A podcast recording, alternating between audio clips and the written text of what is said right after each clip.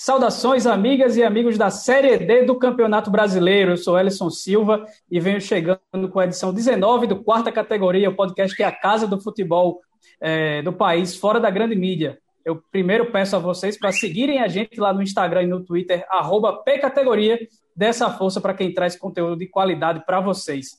E seguindo a mesma pegada dos últimos episódios, vamos começar é, hoje, conversando com um técnico que, mandou, que comandou o acesso do Altos, Fernando Tonê, de 50 anos e com passagens por clubes como, como Globo, Santa Cruz do Rio Grande do Norte, para Parnaíba, pelo Serra do Espírito Santo. E mas esse, nesse momento não tem para ninguém, porque ele já renovou e vai ficar no Jacaré para a Série C de 2021. Ele roeu o osso, agora vai comer o filé. Seja bem-vindo, professor, e desde já agradeço por aceitar participar com a gente dessa gravação. Boa noite, Wellington Silva. É, boa noite ao Marcos e a todos que estão assistindo nesse momento. Pois é, quem também está comigo são os de sempre, Felipe Augusto e Marcos Barcelos. Como é que vocês estão, amigos? Fala, Erison, mais, um, mais uma entrevista, mais um ascendente aqui com a gente. Obrigado ao Tony por ter aceitado. Né? Vamos falar sobre essa campanha do Altos aí, que pode surpreender muitos, mas para nós nem tanto. Né? A gente vai falar sobre essa campanha aí. É, boa noite, bom dia, boa tarde, Ellison, professor Fernando Tonê, Felipe Augusto. Mais uma entrevista, estamos aqui empolgados para esse momento. E, como o Felipe bem pontuou, vamos falar dessa campanha que foi sensacional. A gente sempre pontuou aqui no quarta categoria que o, que o Alto estava com cheirinho de acesso e foi bem além do cheirinho. Né? Conseguiu segurar aí, se assegurar entre os quatro classificados. Pois sem nos prolongar mais, vamos soltar a vinheta para começar o papo que promete. Pode soltar, DJ. O Quarta Categoria é um podcast sobre a Série D do Campeonato Brasileiro, que traz informações, curiosidades e conteúdo relevante sobre o futebol que fica longe da grande mídia. Com eles, Felipe Augusto, Marcos Barcelos e Elison Silva. Tocadas as vinhetas, agora vamos falar da decisão da Série D no último sábado, no mesmo, no mesmo horário da final da Série C e da final da Copa Libertadores. O Floresta enfrentou o Mirassol no Vovozão, um campo no CT do Ceará, porque na manhã do mesmo dia, horas antes do jogo, um setor de cabines do estádio Castelão é, incendiou e acabou inviabilizando a realização da peleja no local. Com isso, é, é, Neto marcou o gol que fez justiça à superioridade da equipe paulista na partida e o Mirassol acabou vencendo fora de casa pelo placar de 1 a 0. Então, finalmente tivemos aí uma partida em que o time que teve mais posse de bola venceu o jogo e venceu merecidamente. É, uma coisa que eu costumo é, comentar no, até no Temos Futebol, né, quando tem jogos aqui no estado, é, e também aqui no, no, quarta categoria, acho que eu não falei tanto dessa minha, dessa minha fra frase que eu costumo usar, é que é, um time que está sempre. Um dos, dos é, fatores que levam um time a vencer um jogo, geralmente, é a capacidade do time entrar dentro da área para finalizar, né? A, a, qualidade que o time tem para chegar na área com, com chance de arrematar, né? de finalizar com, com, mais, com mais facilidade. Né? Nesse jogo, o Mirassol ganhou o jogo, mas não teve facilidade de, entrar na área. A defesa do Floresta é, apostou né, em tentar sair pelo menos com empate nesse jogo de ida, para pressionar o Mirassol para o jogo da volta, igual fez contra o Novo Horizontino. Né? Só que o mérito do Mirassol foi não ficar preso a, a, a questão de ficar tocando bola por muito tempo sem arrematar. O time do Mirassol abria espaço, era arremate, cruzava a bola na área, né? não ficou, é, se, não se contentou em ficar esperando abrir brecha, não. abriu a brecha de chutar de fora da área, arriscava. E foi assim que saiu o gol, né? É, ainda contou com a, com a sorte que a bola desviou na marcação. E depois, aí sim, o Mirassol conseguiu estabelecer o, o jogo que gosta de fazer. Depois que o Mirassol fez o gol, Floresta foi obrigado a sair para o ataque e o Mirassol começou a sair com a bola já lá do goleiro, tocando para os zagueiros, tentando atrair a, a, a, a marcação do, do Floresta para conseguir chegar no ataque com mais qualidade.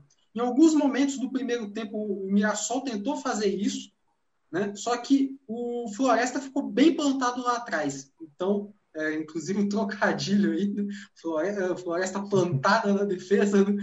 É, e o, o, Mirassol não conseguiu desenvolver o seu jogo no primeiro tempo. Mas, como eu disse, foi um time que insistiu, né? não, não se contentou em ficar só tocando bola. Né? Arriscava cruzamentos, chutes de fora da área, né? para tentar machucar o adversário, tentar conseguir fazer seu gol. E mereceu a vitória. É só algum, alguns números desse jogo. Né? O Mirassol teve 72% de posse de bola, finalizou 19 vezes contra 9 do Floresta, é, foram cinco chutes em direção ao alvo contra três do Floresta. É, se eu não me engano, dois desses três chutes do Floresta no primeiro tempo, inclusive duas grandes intervenções do goleiro da equipe paulista. É, o Mirassol roubou a bola 12 vezes contra oito do Floresta. Um impedimento para o Mirassol contra nenhum do Floresta e escanteios foram 11 a 6 para o Mirassol. A questão, a questão mais relevante é o que, é que o Marcos disse, disse também, disse, né? É, a questão da posse de bola, né? Finalmente, entre aspas, porque não, é, não precisa ser uma regra, né? O time de maior posse de bola vencer. Mas isso aconteceu nesse jogo, né? O Mirassol teve mais posse de bola, teve mais volume no, no todo e conseguiu essa vitória. Né? Eu, não, eu não sei, a gente falou numa, nos episódios lá nas partes final, na semifinal, sobre o Altos, né? Que tinha questão de cansaço, o time estava esperando jogos às quartas e domingos. É, e o Floresta, eu, não senti tanto isso, mas Floresta também está tá envolvido nisso. Então acaba que baixa também essa questão do cansaço. Apesar que, de novo, não senti que isso foi preponderante para a vitória do Mirassol. O Floresta teve um bom volume de jogo. É, só para salientar, né, o Floresta disputou essa partida no sábado, a gente está gravando aqui numa terça, e na tarde dessa terça, o Floresta perdeu 3 a 0 para o Icasa, na Fares Lopes, né, na, Copa, na, Copa, na Copa do Ceará, né, que dá vaga para a Copa do Brasil. É, então, talvez a questão essa, porque o título da Série é muito importante, é, uma, é uma visibilidade e tal, mas a Fares Lopes dá uma vaga para o Brasil, né, que dá uma, um dinheiro a mais, ainda mais para uma, equipe que não vai ter cota de TV esse ano, devido a essa divisão cearense. E o jogo foi bem isso que o Marcos resumiu mesmo, assim, né?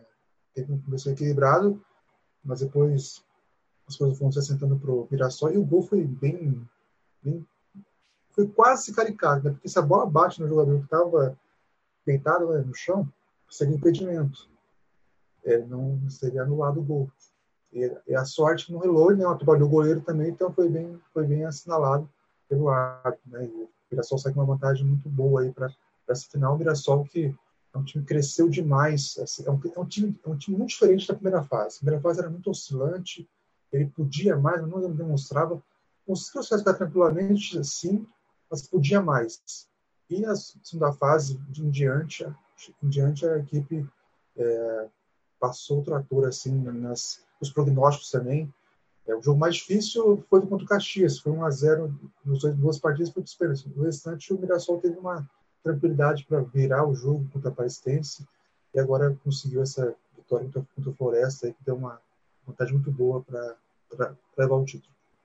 É, só lembrando que o gol foi marcado pelo Neto, né, ali nos 20 primeiros minutos do, da segunda etapa, né, arriscou esse chute fora da área, bola desviou ali na marcação, enganou o goleiro, e o Felipe pontuou uma coisa muito importante aí, que, foi, é, que é a questão do calendário aí do Floresta, né, diferente do Mirassol que está aí só né, focado na final, tem essa questão da Fares Lopes, o treinador Leston Júnior até destacou isso no, no episódio anterior, né, falando dessa questão do calendário apertado, né, que a federação não, não colaborou, né? acabou botando a Fares Lopes no meio do mata-mata. Né? E agora eu estou curioso para ver como é que o Floresta vai se portar nesse jogo da volta, porque vai ser a primeira vez nesse mata-mata que joga com a desvantagem no jogo da volta. Né? Na segunda fase, tinha vencido o Itabaiana, né? por 2 a 1 se eu não me engano, 2 a 0 2 a 1 é, Na terceira fase, empatou com o Juventude Samas fora de casa em 2 a 2 e contra o América de Natal havia, eles venceram o primeiro jogo no Castelão por 2 a 0 então essa é a primeira vez que eles vão a campo precisando tirar uma vantagem e ainda por cima fora de casa. Onde se em casa o time já é retrancado fora de casa então é um ferrolho completo uma muralha que o Floresta costuma utilizar. Agora vai ter que desmontar essa muralha para poder virar o jogo o Mirassol, né, desde, a, desde as oitavas, consegue vantagem de vitória primeira partida e leva essa vantagem para o segundo jogo, né, para fazer isso de novo do Floresta. É, a partir daquele jogo brasileiro, o venceu todas as primeiras partidas e chegou até o acesso agora, até a final perto do título. Né? E é isso, né? o Mirassol tem, tem um. O Mirassol tem uma cara diferente dos clubes que subiram, né? que é um time que, com poucos jogadores com experiência no clube ou na Série D. Floresta tem isso, o Altos tem isso, e o Novo Horizonte tinha, também tinha isso. O Mirassol não, é um time jovem, fora do padrão da Série D ou desse quadro atual, não tem uma experiência assim. E o Eduardo Batista tem um trabalho, como ele destacou aqui na categoria, né, de, de emergir né, na Série D, de conhecer a Série D profundamente, conseguiu isso. Né? É, e isso é prova chegando nessa final aí com muita autoridade. E vocês acham que ainda está aberto esse confronto ou já pode dar como certa como certo o título do Mirassol do Eduardo Batista? O Floresta tem a vantagem que contra o Horizontino o, o cenário, apesar de ter sido um empate da primeira partida, era diverso. Porque o Horizontino, até aquele momento, era o melhor time da Série B, para mim, pelo menos. Conseguiu fazer 2 a 0 né? um time que vinha atropelando em casa agora vai ter essa missão. Isso é o que pode ainda deixar viva essa esperança de conquistar, de reverter. Assim, reverter, assim é, 1 a 0 basta para que os pênaltis, né? Então, não é, uma, tem que, não é por exemplo, o Alto, se for de 4 a 0 virar só vai ter que reverter um placar.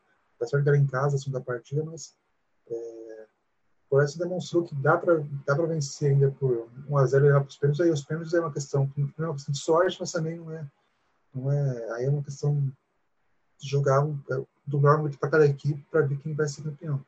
Apostar em 2 a 0 eu acharia difícil, mas vencer não é tão impossível. Eu ainda considero em aberto mais aquela coisa. Floresta, como vai ter que se vai ter que se desdobrar aí, vai ter que encontrar um jeito de se soltar, mas sem ter que se expor tanto, né? Já que é um time de característica defensiva. Então vai ser é, aquele clichê, né? Vai ter que jogar contra o relógio. Porque quanto mais demorar para fazer um gol no, no, Mirassol, mais espaço vai, vai, vai deixar. Inclusive, o Mirassol é uma equipe que joga também de forma reativa, mas com a diferença que é um time muito mais veloz até que do Floresta. É um time com, que tem jogadores ali de frente que são muito rápidos. A gente viu isso no jogo contra o Altos. É, os, as laterais do Altos sofreram para segurar o trio, o trio ofensivo ali do, do Mirassol. Né? Que são jogadores no, jovens né? e de muita velocidade. Então, vai ter que encontrar, vai ter que tentar conseguir esse gol o mais rápido possível para poder voltar a se configurar de uma forma que, que goste de jogar, que é mais atrás, esperando o adversário, porque senão vai ser muito sofrimento. Só uma, uma outra questão, né? A gente sobre o cansaço e tal. Foi um jogo, foi um jogo contra o Casa na Fares Lopes, o time entrou com o time entrou com a equipe titular. Então, porque, como eu disse, vale mais a Copa do Brasil, vale uma, um dinheiro a, a mais que o time vai precisar para a Série C. Então, o, o cansaço vai é um ponto a favor do Mirassol, que vai ter uma semana de descanso aí. Claro que tem a viagem, mas é, Ceará, São Paulo, São Paulo, Ribeirão Preto, que é perto de Mirassol, não é uma viagem tão desgastante é, comparado a um time que vai ter que viajar e teve um jogo no meio da semana também. O jogo de volta acontece lá no Estádio Municipal de Mirassol, no próximo sábado, dia 6, é, às 4 horas da tarde. Lá será definido o grande vencedor da Série D na temporada 2020-2021, a gente pode dizer assim, mas é, é, a Série D de 2020. E como eu não abro mão das minhas convicções, sigo achando que o Floresta vai levar pelo simples fato de ser um time nordestino. Então vamos lá para uma parada rapidinha que na volta a gente conversa com o Tonê, treinador do Altos, que vai falar sobre a ótima campanha do time piauiense. Já prometeu até nos dar detalhes sobre aquele drama que ele passou, da situação do sumiço do filho entre as partidas das oitavas de final da competição. A gente já volta. O Temos Futebol é o futebol capixaba, contado por torcedores e para quem torce pelo Espírito Santo. Siga no Instagram, no Facebook e no Twitter, arroba Temos Futebol e se inscreva em nosso canal no YouTube, porque aqui nós temos futebol. Série D tem aqui. Brasileiro Feminino Série A2 também. Terceirona Paranaense? Adivinha? O futebol Loja dos Holofotes. Uma paixão pelo alternativo. Revista Série Z. A revista do futebol alternativo. Desde 2011, o site vozdatorcida.com traz o melhor conteúdo independente sobre o futebol paraibano, com credibilidade e sem compromisso de agradar ninguém. Para ficar por dentro de tudo que acontece no futebol da Paraíba, acesse vozdatorcida.com e siga em todas as redes sociais, arroba Voz da Torcida. Voltamos para a segunda parte do quarta categoria e vamos lá que nessa edição 19 vamos conversar com o treinador do Altos, uma das quatro equipes que subiram na Série D, Fernando Tonê. E eu abro esse papo, professor, pedindo para que você explique é, se essa meta do acesso tinha sido colocada lá atrás e se a campanha surpreendeu, ou se a campanha surpreendeu só a gente mesmo que acompanhava de longe o futebol do Piauiense, do Piauí e principalmente do Altos, ou se foi algo que deu certo e aí foi levando para frente, como e acabou o torneio como uma das melhores equipes, não só pelo acesso, mas também pelos números que conquistou e pelo futebol que jogou. Sim, primeiramente, eu acabei esquecendo, boa noite ao Felipe, também, que ficou faltando. É, e vamos, vamos iniciar esse bate-papo aí. Realmente, nós tínhamos, para 2020, traçado alguns objetivos dentro do planejamento aqui no Altos. O principal objetivo da temporada era o título estadual que infelizmente ele não veio. Né? E eu até comentei em entrevistas anteriores aqui no estado do Piauí mesmo, que é uma das coisas que me incomodou bastante foi a não chegada do Altos à final do campeonato estadual. Apesar da gente ter tido bons números, apenas uma única derrota durante o campeonato estadual inteiro, e nós ficamos fora por dois gols de saldo da final do estadual. E isso incomodou bastante, porque era um principal objetivo, é o que dá retorno para o clube financeiro, com vagas em Copa do Nordeste e Copa do Brasil. Mas, felizmente, os outros dois objetivos que nós tínhamos, nós conquistamos. Que era, caso não conquistasse o título estadual, nós precisaríamos buscar essa vaga na Copa do Nordeste pela pré-Copa, e nós conquistamos essa vaga. E o acesso à Série C do Brasileiro, que começou como como metas pequenas. O objetivo inicial era permanecer entre os quatro primeiros durante a, o, durante a primeira fase toda. E a gente conseguiu mais do que isso, que além de permanecer entre os quatro primeiros, nós conseguimos ficar em primeiro por muitas rodadas e nos classificamos para o mata-mata com quatro rodadas de antecedência. Já foi uma surpresa para nós, essa campanha que nós realizamos. E após isso, as outras metas era passar em mata-mata do primeiro, do segundo e o tão sonhado acesso. Era o nosso objetivo também, o acesso, porque o Alto já havia batido na, na trave ou chegando próximo disso por alguns anos seguidos. Ora caindo nas oitavas, ora caindo na, na segunda fase, e o ano passado, retrasado, que foi a pior campanha do Alto na Série D, ele não passou nem da primeira fase. Esse ano deu certo e nós estamos aqui muito felizes com o desempenho da equipe nesse ano que terminou para nós no final de semana passado, que foi o ano de 2020. Fernando, é, pegando esse gancho sobre a questão do Piauiense, está para a Copa do Nordeste, né, o Altos dos clubes que chegaram até a parte final foi o time que mais disputou jogos nesse período pós-pandemia, entre os oito outro, as outras equipes, né? Foram que teve jogos simultâneos, né? Piauiense, a pré-copa na quarta e a Série D na, no final de semana. Quando, quando, quando o time perde né, a, a vaga na final do Piauiense, como é que foi lidar com a pressão de ter que subir para ter calendário nacional ano que vem, nesse ano, no caso?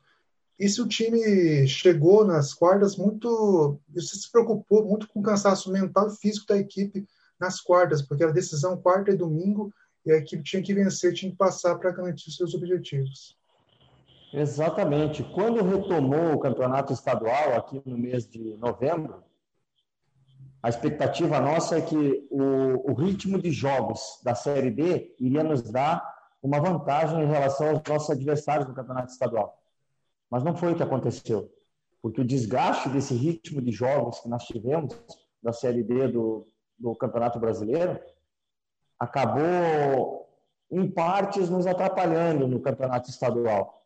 Não é justificativa, nós tínhamos que ter conseguido, mas infelizmente é, o desgaste dos jogos da Série B acabou nos atrapalhando, ao invés de nos dar a vantagem de ter mais ritmo de jogo que os adversários. E isso incomodou muito, é, graças à, à, conquista da vaga na Copa do Nordeste contra o Globo e o acesso à Série C, é que o nosso trabalho realmente foi coroado. Porque senão seria um ano, vamos usar até uma palavra mais pesada, mas seria um ano trágico para o Altos que os quatro anos é, anteriores disputava, disputou a final do campeonato estadual. E esse ano, com o meu comando, a gente não conseguiu esse objetivo. Então, a, a grande, o grande trunfo que eu carrego é que nós não conseguimos, sim, a final do campeonato estadual, mas colocamos o time na Série C do Campeonato Brasileiro e levamos ele novamente à Copa do Nordeste. É, só aproveitando o gancho da pergunta do, do Felipe, que a classificação do, do Altos foi em cima do Marcelo Dias, mas eu acho que a, o confronto até anterior, que foi contra o Salgueiro, foi até mais tenso, né? porque era um jogo que o Altos foi superior nos dois jogos, criou inúmeras chances, mas a bola insistia em não entrar, né? acabou indo para os pênaltis, a decisão da vaga, né? e, e tem todo esse contexto né, de vocês estarem jogando estadual é, né, no meio da competição, é, a, a, perca né, até, até da vaga, né, do, na, nas finais do, do Piauiense, e toda essa pressão de ter que conseguir o acesso para não, não ficar sem divisão. Então, como é que foi o, esse desafio de enfrentar o campeão pernambucano? Inclusive tem isso, né? O Salgueiro é um, é um time que vem, acabava de vencer o campeonato estadual, que é um dos mais fortes aí do Brasil e, e também da região Nordeste. Como é que foram aquelas duas semanas de trabalho? Vamos lá, vamos por partes. Primeiro que naquele mês em que nós disputamos as duas partidas contra o Salgueiro, paralelo a isso, teve os dois jogos, além do estadual, os dois jogos contra o Globo, pela pré-copa do Nordeste. Então foram nove partidas em 30 dias. Nove jogos em 30 dias. O desgaste foi muito grande. E o nosso discurso era: vamos vamos, não desanima, acredita que vai dar, que vai dar, que vai dar. Né? Tem, que, tem que se superar, né? se alimentar bem, descansar bem, porque treinar, a gente estava treinando muito pouco nesse mês, inclusive, mas que era para a cabeça funcionar mais do que o corpo. Seria inteligente para poder jogar, porque senão ia ser muito difícil a gente conseguir passar por essa maratona de jogos. Primeiro que o Altos não é um clube de uma excelente estrutura, pelo contrário ele tem uma estrutura mínima. E se já os grandes clubes têm dificuldade de jogar vários jogos em 30 dias, imagine o Altos que não tem muita estrutura. Então foi bem complicado. E agora, falando especificamente dos dois jogos contra o Salgueiro, as duas partidas nós saímos na frente. Lá em Pernambuco, nós começamos vencendo, eles buscaram empate, porque foram jogos muito difíceis e equilibrados. Mas nos dois, se você analisar o scout do jogo, os números, nós tivemos um maior volume. E não só nesses dois jogos, mas como a maioria dos jogos da série, da série D. Inclusive os dois jogos contra o Mirassol que nós perdemos. Mas, falando especificamente do Salgueiro, é, nós empatamos os dois jogos e começamos vencendo os dois jogos. E naquele momento, nós comentávamos entre nós, a comissão técnica, de que se nós passássemos pelo Salgueiro, ou o Salgueiro passasse por nós, a gente acreditava que um desses dois seria, uma dessas duas seria a equipe do acesso. Porque foi um confronto muito difícil. Eu acho que, apesar de nós ter perdido para o Mirassol as duas partidas da semifinal, mas o Salgueiro apresentou mais dificuldade até do que o Mirassol, no sentido de confronto entre os adversários, e mais também do que o Marcelo Dias. É claro que o Mirassol foi uma outra situação, já era um outro objetivo, nós já havíamos conquistado o acesso. Houve, mesmo que nós não querendo, um certo relaxamento e uma acomodação por parte dos jogadores, porque já tinham conquistado aquilo que parecia impossível para a equipe do Altos. E a gente ia buscar algo mais, que infelizmente não veio. Mas, volto a repetir, aquele jogo contra o Salgueiro, eu acredito que foi o divisor de águas para a equipe ter o acesso para a Série C do Brasileiro. A gente até falava no, nos episódios da época que realmente imaginava-se que quem, quem avançasse naquele confronto ia acabar conseguindo aí a, é, chegar muito longe na competição, porque realmente era um confronto muito equilibrado de dois times muito que fizeram campanhas sólidas e bem consistentes na competição. Inclusive teve a, a, a acho que foi nesse, não, foi contra o Marcelo Dias, que teve a situação inusitada lá da do, do, pessoal da torcida que ficava na árvore balançando lá na hora da cobrança do pênalti. Como é que foi essa emoção de decidir uma vaga nos pênaltis? É. O coração ficou na mão, professor? Pô, eu já participei, já tive a oportunidade de participar em outras decisões, né, de vagas, até de título, na cobrança de pênaltis, mas cada, cada decisão tem uma história diferente e realmente atrás do gol, lá na cobrança de pênaltis contra o Salgueiro, os jogadores em cima do muro, é, em cima da árvore, e dizia, e houve até o comentário depois de que se a árvore balançasse no momento da batida, o atleta perderia o gol, erraria o pênalti. Então foi, foi, foi incrível, foi muito legal porque nós conquistamos a vaga, né? Poderíamos ter perdido nos pênaltis, porque foram dois jogos iguais, mas felizmente eu acho que ali a gente teve um, um sinalzinho divino ali para nos ajudar, porque a campanha que a gente vinha fazendo era muito boa, realmente. Dos quatro treinadores que subiram da D para C, você é o que tem mais experiência em Série D. Foi sua terceira é, passagem por um clube Série D. Roberto teve duas experiências. E você teve um elenco, né, muitos jogadores que o Alto estava desde 2016 na competição e conseguiu formar uma base, né? O Santos, o Thiaguinho, o Clemson, o Manuel, o Léo está desde 2016 na equipe, teve entrevistas, mas sempre esteve na Série D. Qual foi a importância dessa experiência sua e dos jogadores do Alves para essa competição, para é, tornar aquilo que, pelo menos para mim, o Altos sempre foi um dos, um dos nomes mais fortes do Nordeste das competições que participou da Série D, mas não tinha chegado às quartas de final. Dessa vez chegou. Qual que foi a importância dessa experiência sua e desses jogadores na, na competição? Bom, primeiro que a experiência numa equipe é fundamental. Não só numa Série D de brasileiro, como no Campeonato Estadual, numa Copa do Brasil, numa Copa do Nordeste. É, é importante você ter jogadores que já vivenciaram a competição e que são mais rodados, né? mais experientes. E, juntamente com isso, ter atletas também jovens com uma que possam colocar uma intensidade maior no jogo, uma velocidade maior né, uma dinâmica melhor, porque são mais jovens, tem toda essa força, essa força física que os atletas mais experientes acabam já não tendo tanto. Então, essa mescla foi importante. E o fato também de eu ter disputado já a minha terceira Série D, e claro que a gente nunca, nunca diz nunca, né? nunca mais vamos disputar uma Série D. É, a pretensão é não trabalhar mais uma Série D, que seja a terceira, e de repente a última, que a gente busca a Série C e daqui a pouco uma Série B e quem sabe uma Série A. A gente trabalha sempre para evoluir e conquistar espaços melhores dentro do futebol. Mas foi a terceira participação. Na primeira, eu tive a oportunidade já de classificar a equipe para o mata-mata, que foi o Parnaíba, aqui também do Piauí. Só que nós, na oportunidade, pegamos o CSA no mata-mata e foi o ano que o CSA foi campeão da Série D, e depois subiu para C, e depois para B, e acabou chegando na Série A. Foi uma sequência espetacular do CSA, e começou naquele ano, quando eliminou o Parnaíba, e eu, naquela, naquela oportunidade, eu treinava a equipe do Parnaíba. Depois eu tive uma oportunidade com Santa Cruz de Natal, nós fomos até a última rodada com chance de classificar para o mata-mata e ficamos fora eliminado pelo Floresta, não no mata-mata, mas perdemos para o Floresta, que esse ano está decidindo o título da Série D. É uma equipe muito forte, com uma estrutura muito boa.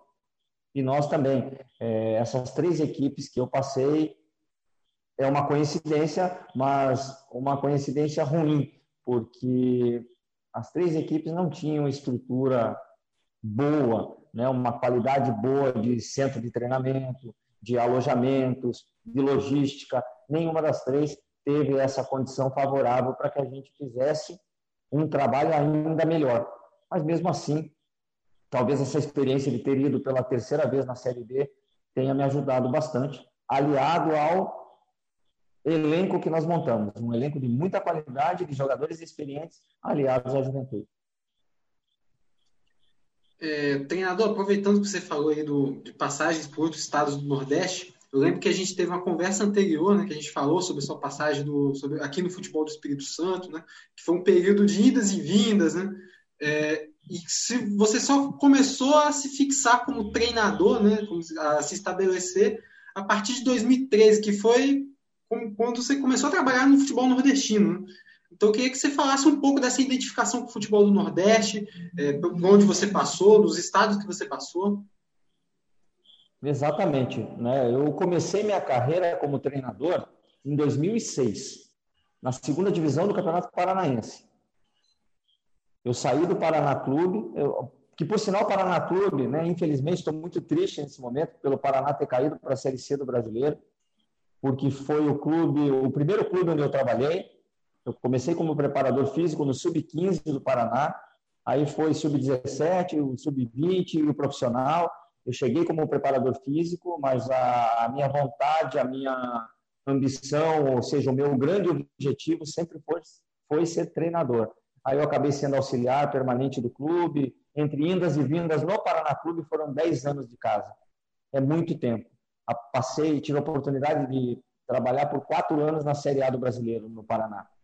Só que como o meu objetivo sempre foi ser treinador, comandar as equipes, de ser o, a, o, o comandante principal, esse, esse era o meu desejo, é para isso que eu fiz faculdade de educação física, eu queria buscar meu espaço. Eu não queria ficar sendo auxiliar permanente de uma equipe para o resto da minha vida. Então eu comecei a rodar, pedi oportunidade, conversava com um amigo aqui, outro amigo ali, falou, oh, se souber de alguém que queira apostar no treinador, que queira dar uma analisada no meu currículo, eu me oferecia, oferecia o meu trabalho no começo. E foi assim que eu surgi no, em 2009 em Brasília. A gente acabou sendo campeão do primeiro turno lá em Brasília com o Dom Pedro, o time dos bombeiros, que eles chamavam na época, Dom Pedro II. Aí teve até um, uma sondagem pelo Gama, que estava na Série C do brasileiro naquele ano, deu treinar, comandar o Gama. Acabou não dando certo. Eu não renovei com o Dom Pedro porque o Dom Pedro não tinha calendário. Nós ganhamos o primeiro turno, mas daí nas finais o Brasiliense que foi o campeão. E eu voltei para casa. Voltei para casa esperando convites, não surgiram, voltei para o Paraná Clube. Sempre quando eu voltava para minha casa em Curitiba, onde eu resido com a minha família, o Paraná me procurava. Então eu, eu entrei e saí no Paraná Clube por quatro, quatro ou cinco vezes, em várias funções. Eu brinco até que eu só não fui presidente do Paraná, porque o resto das funções eu fiz várias. Fui fisiologista, fui coordenador, fui preparador físico, auxiliar técnico, é, coordenador de parte física, enfim, fiz muita coisa lá dentro. Né? E por isso estou muito triste nesse momento pela queda do Paraná. Mas, dando a sequência, aí em 2011, realmente foi o ano que eu saí do Paraná, mais um ano eu pedi demissão do clube para assumir o Serra como treinador, porque o meu grande sonho, minha grande vontade sempre foi comandar equipes. Até brinquei com você na época, lembra, na semana passada, que eu aceitava até casa pegando fogo, porque eu queria mostrar minha cara, mostrar meu rosto, o que eu sei fazer e ganhando nome, ganhando experiência. E a oportunidade que apareceu foi no e depois no Vila Velhense, e eu agarrei. E claro que apesar de não ter tido feito grandes campanhas lá, mas pelo menos as pessoas já começaram a me conhecer. E concordo que a partir de 2013 foi o ano que realmente mudou a minha vida como treinador de futebol profissional. Porque de 2013 para cá, eu sempre tive convites, sempre tive propostas, tive a felicidade de poder escolher um clube A, B ou C, e isso me deixa muito satisfeito. E muito graças também ao primeiro ano que eu vim para o Nordeste, eu já fui semifinalista no Campeonato Estadual. Isso, eu tenho, sem dúvida, foi o fator que me ajudou muito.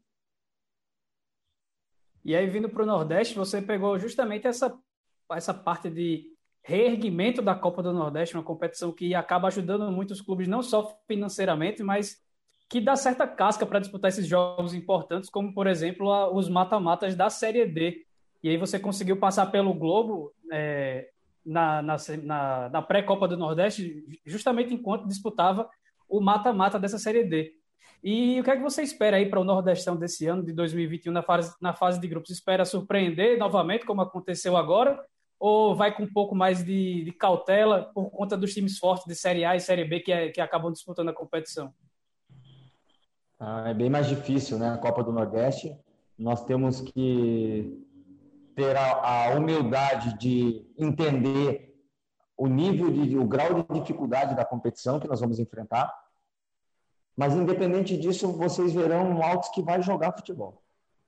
Não vai só se defender. É claro que nós vamos tomar todos os cuidados, nós vamos é, com o pezinho no chão, com objetivos pequenos, pequenas metas, para quem sabe conquistar um grande objetivo no final, mas a gente sabe que é muito difícil e que nós vamos ter que lutar bastante e mostrar muito potencial, não só dentro do campo, como fora, se reorganizando melhor, eh, se organizando melhor para essa competição.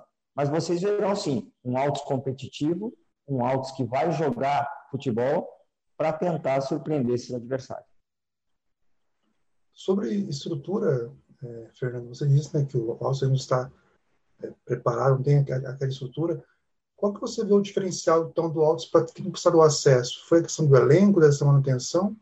E na sua, na sua trajetória de, de times, como treinador, qual que foi a melhor estrutura que você teve para trabalhar? A melhor estrutura que eu tive aqui no... A melhor foi do Paraná Clube, né? sem dúvida mas eu não era treinador principal, né? Fui no máximo um auxiliar técnico, às vezes um ou dois jogos interinos. Então, vamos descartar o Paraná Clube. De 2013 para cá, vou considerar onde realmente a minha carreira se firmou como treinador.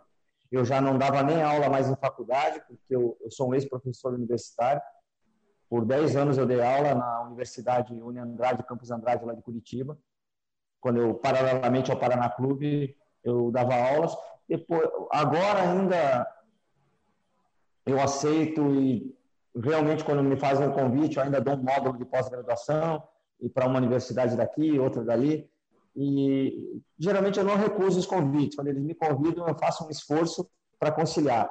Mas confesso que a minha carreira de professor universitário acabou em 2012. Quando eu vim para o Nordeste, eu foquei diretamente somente ao futebol. E estrutura, falando em estrutura de 2013 para cá, a melhor estrutura que eu tive a oportunidade de trabalhar foi a Série C do Brasileiro com o Globo. Logo após a campanha no Santa Cruz, eu fiquei apenas o primeiro turno lá, depois acabei saindo, mas foi o clube que me deu maior, as melhores condições de trabalho até esse momento. Só pegando um gancho sobre, sobre essa passagem do Globo, o quanto que isso vai te ajudar né, agora que você renovou o contrato com o Altos, pode tomar a Série C, como é que vai te ajudar essa experiência que você teve em 2018 e agora com o Altos? Muito, vai me ajudar muito. Eu sei como funciona a Série C, como eu sei como funciona a Copa do Nordeste. Quando eu cheguei na, no Globo, o Globo ainda tinha uma partida para realizar na Copa do Nordeste. Então eu tive a, a, oportunidade de comandar a equipe do Globo no jogo de despedida né, da, da Copa do Nordeste, porque já não havia mais possibilidade de classificação na última rodada. Mas também, apesar de ser um jogo só, é uma experiência numa Copa do Nordeste. Então isso também pode ajudar. Agora a Série C, sem dúvida. Eu disputei um turno inteiro pelo, pelo Globo. Então nós enfrentamos o Náutico, Santa Cruz, o Salgueiro, né, que, que na época estava na Série C, é, entre outras equipes fortes que tinha na nossa chave. E isso eu não tenho dúvidas que vai me ajudar na Série C desse ano com a equipe do Altos. É, aproveitando também na, no ritmo aí do, do, papo sobre estrutura, naquela conversa que a gente teve, você destacou muito bem sobre a gestão do Altos, né? Que se o time não tem é, uma estrutura tão ampla, mas que a gestão é bem feita, né? É, principalmente na captação de atletas. Né? Aí, é, você falou sobre é, o clube não ter participação de empresários no sentido de utilizarem o clube como divulgação, né? Queria que você falasse um pouco desse ponto. Perfeito. É uma das coisas, uma das coisas que eu atribuo o grande sucesso do Altos nesse ano de 2020 foi exatamente isso. O clube não faz parceria com empresários, não tem categoria de base é, para fornecer atletas para a equipe profissional, então ele tem que ir buscar atletas fora. Agora, as contratações são feitas somente por mim, né, pelo treinador da equipe ou pelo presidente, e ou pelo presidente. Não é o gerente de futebol, não é o supervisor, não é empresário que coloca jogador dentro do alto. E isso vai continuar assim. Então, não sou eu que contrato, e nem o presidente. É um consenso entre os dois. Funciona assim: é, o presidente traz o nome de um jogador, eu e a minha comissão, que eu tenho um analista de desempenho e mais um auxiliar técnico, são da minha extrema confiança. É, eles analisam o atleta juntamente comigo, nós damos o nosso parecer, e se o parecer do presidente também for favorável, esse atleta é contratado desde que aceite a condição financeira do clube. Da mesma forma, quando vem a indicação do presidente, ele, ele informa que tem interesse em determinado jogador porque lhe agradou. Passa pela nossa análise da comissão técnica. Se nós dermos o ok também desse atleta, ele é contratado desde que ele se encaixe no perfil financeiro do clube. E isso, isso facilitou demais, pô, porque são dois votos. Se eu sou contra ou o presidente é contra, o jogador não vem. Tem que ter o apoio dos dois, tem que ter o ok, tanto da diretoria, que eu chamo a diretoria ou presidente, como da comissão técnica. E aí a chance de errar diminui bastante, na minha opinião. Tony, é, tem uma tradição, digamos, nas entrevistas que a gente fez com o Eduardo Batista e com o Leston, a gente sempre pergunta para eles o que, que você vê dos seus colegas de profissão que subiram também. Então, queria a sua análise sobre o Eduardo Batista, o Roberto Fonseca, que foi desligado no Horizontino, o Lesson Júnior, né? O que você vê de características deles, se você vê a semelhança com o seu trabalho, o que você viu. E além disso, a questão tática também na Série D, se você surpreendeu, se foi legal a ponto de ser considerada moderna, atual e tal. A gente sabe que são muitos clubes, nem todos são assim, mas a sua visão também tática sobre a competição. Certo. Eu eu conheço pessoalmente, né? Agora eu conheço os três pessoalmente. Eu não, apenas não conheci o Eduardo Batista e tive a oportunidade né, de conversar com ele é, no jogo da ida, no jogo da volta não, ele estava suspenso, eu não sei nem se ele compareceu no estádio, não, não tenho essa informação, porque ele havia tomado o terceiro amarelo, pelo menos no banco de reserva ele não estava. Mas eu conversei com ele pessoalmente lá em Mirassol, no jogo da ida. E, mas acompanho o trabalho dele na época que ele teve no Palmeiras, na época que ele passou no esporte, parece, em grandes clubes aí do Brasil. Né? Eu, eu, tenho o conhecimento do trabalho dele e gosto do trabalho dele. Já o, o Leston Júnior e o Roberto Fonseca, nós é, fizemos o curso da licenciada da CBF juntos. Então nós tivemos uma convivência maior. O Leston nem tanto, porque ele não, não estava na mesma sala, mas o Roberto Fonseca estava na mesma sala que eu, então a gente conversava praticamente todos os dias. E embora junto, inclusive, no, no hotel que estava hospedado, ele ficava no hotel mais próximo, a gente ia caminhando junto e depois eu ia para o meu local, que era diferente, um pouquinho mais distante do que o dele. Então, eu tenho uma amizade maior com o Roberto Fonseca. São três grandes treinadores. O, o que teve oportunidades melhores foi o Eduardo Batista, mas eu acho que ambos os outros dois, tanto o Leston Júnior quanto o Roberto Fonseca, têm condições de dirigir qualquer equipe do futebol brasileiro. São treinadores atualizados, inteligentes e que sabem, sabem organizar as equipes. Às vezes mais defensivamente, às vezes mais ofensiva, não é o caso. Cada um tem um estilo, uma maneira que gosta mais de jogar. Eu sempre gostei de um time que joga para frente, de um time que ataca, que se tomar gol não me preocupo, porque eu faço dois se eu levar um. E pronto, é a forma que eu acho interessante, bonita, que o torcedor gosta e que eu, quando era jovem, quando era criança, o que eu gostava de ver no futebol eram os times que jogavam para frente. E por isso que eu jogo dessa forma. Agora a gente tem que tomar cuidado, lógico, não vai se atirar, não vai se expor, não vai ficar tomando goleada a todo jogo. Tem que saber o ponto, o momento em que você precisa se defender, né? mas é a forma de jogar. E, e, eles também têm formas interessantes de jogar e são treinadores altamente competitivos, como eu sou também. É, professor, eu sou da Paraíba e eu sei que aqui, principalmente no sertão, os clubes fazem muito isso.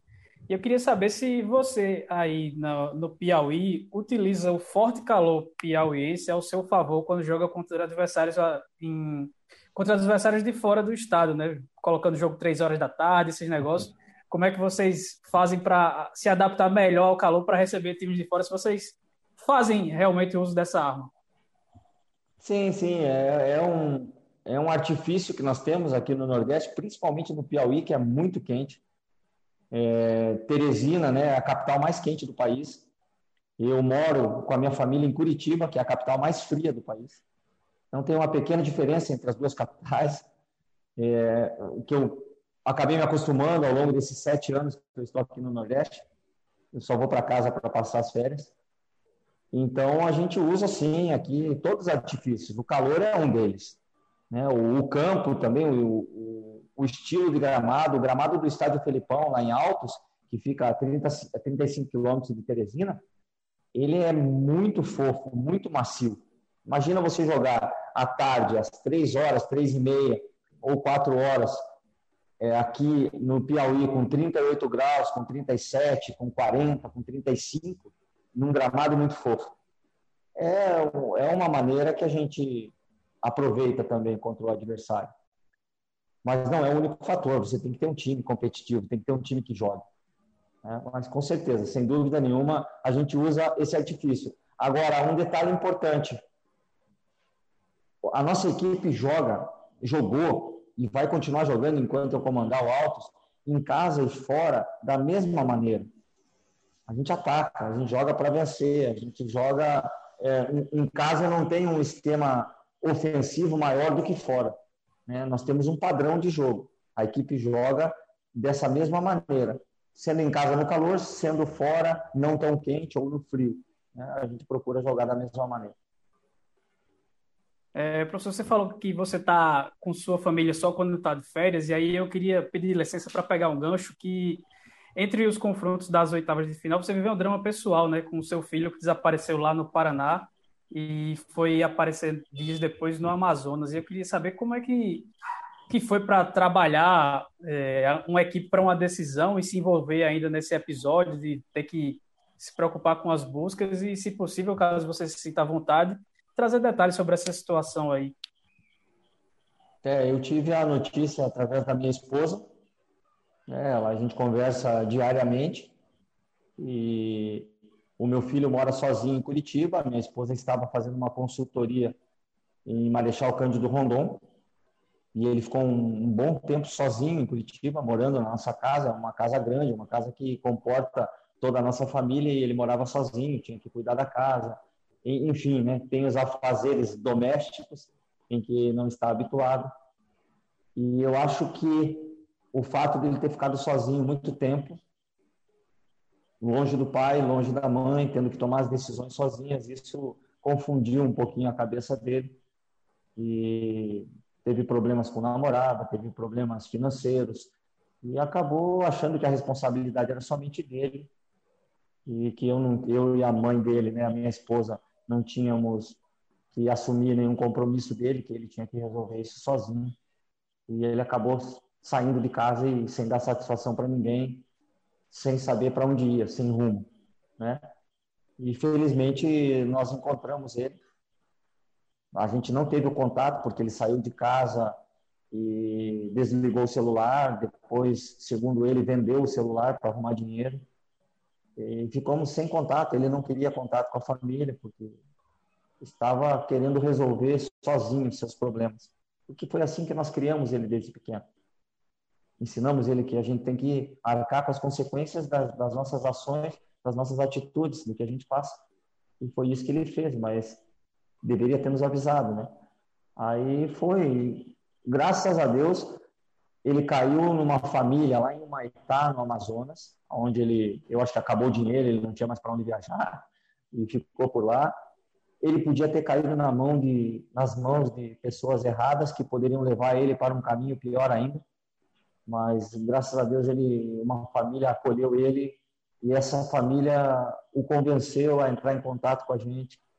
E através do Facebook dessa desses familiares a minha esposa o encontrou e a gente conversou com ele e tentou colocar a cabeça dele no lugar para que voltasse para casa. Mas a preocupação foi muito grande porque nós chegamos aí no IML fomos em hospital eu eu não minha esposa né lá em Curitiba no IML, no, em hospitais, é, deu boletim de ocorrência na polícia, porque ninguém sabia dele, nem os amigos mais próximos sabiam onde ele estava e não tinham mais contato com ele há alguns dias.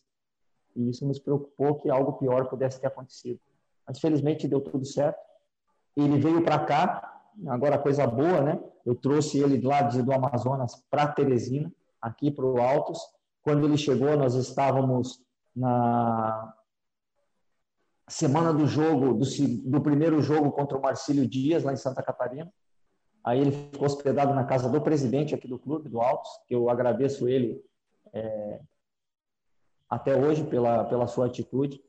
Acolheu ele na, na casa do presidente. Quando nós voltamos de Santa Catarina, ele teve a oportunidade de comemorar o acesso do Altos na Série C do Brasileiro junto comigo dentro do campo. E isso foi muito gratificante para mim depois de tudo que aconteceu.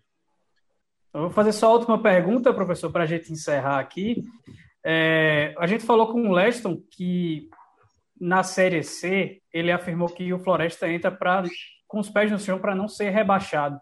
E aí, como é que você entra nesse seu planejamento aí do Altos, uma equipe com investimento menor e menos tradicional do que outros grandes clubes que, que estarão no grupo A da Série C com o seu clube? Se vai ser também esse mesmo, esse, esse mesmo pensamento ou se vai buscar um projeto mais ousado de já tentar pular direto para a Série B? É, estou junto, junto, junto, junto com o Leston Júnior. É exatamente esse mesmo pensamento. Permanecer na Série C. É uma equipe que sobe da Série D é, a não ser que ela tenha uma estrutura fantástica e já seja uma equipe que já participou de Série A, de Série B, e que daí, nesse momento, está numa Série C, né? eu acredito que daí possa ter um pensamento diferente. Agora, o Altos é inédito a, a subir da Série C do Campeonato Brasileiro. Nós temos que pensar somente em permanecer na Série C. O que nós não queremos é voltar para a Série D. O, a permanência na Série C já será uma grande conquista para 2021 para a equipe do Val. Tony, só uma, assim, uma questão. É claro que a posição do alto é permanência, né? E se permanecer, não terá nenhuma chance de ter um confronto entre, entre Altos e Paraná. Mas caso as coisas aconteçam, né, do Altos ter um bom futebol, você passar de fase, Paraná também passar de fase, é, você, você já para imaginar que, que você pode ter esse encontro, né? Você subindo um time que você que você subiu, né? O Altos, com o time que você começou a, a trilhar, a sonhar em ser treinador. Claro que é, é não dá para imaginar agora, né? Ainda mais até mesmo pelo Paraná também não dá para imaginar tanto assim que vai ter essa certeza que vai conseguir passar de fase, disputar o acesso. Você já imaginou isso, sonhou com isso, já com essa hipótese? Não, sonhar não, né? Mas imaginar sim, né? A gente sempre imagina algumas situações da mesma forma que eu imaginava um, um Altos subindo para a Série C do Brasileiro. Por vários momentos eu ficava sentado em casa sozinho pensando, falei, pô, caramba, seria muito bom se a gente conseguisse esse acesso. Já pensou o Altos do Piauí numa Série C do Brasileiro? Então, vamos trabalhar para isso, vamos buscar isso. E, claro, a gente imagina assim, é, é uma possibilidade. Eu não gostaria de enfrentar o Paraná numa Série C do Brasileiro. Por quê? Porque eu gostaria que o Paraná estivesse permanecido na B, ou estivesse brigando por um acesso à Série A novamente.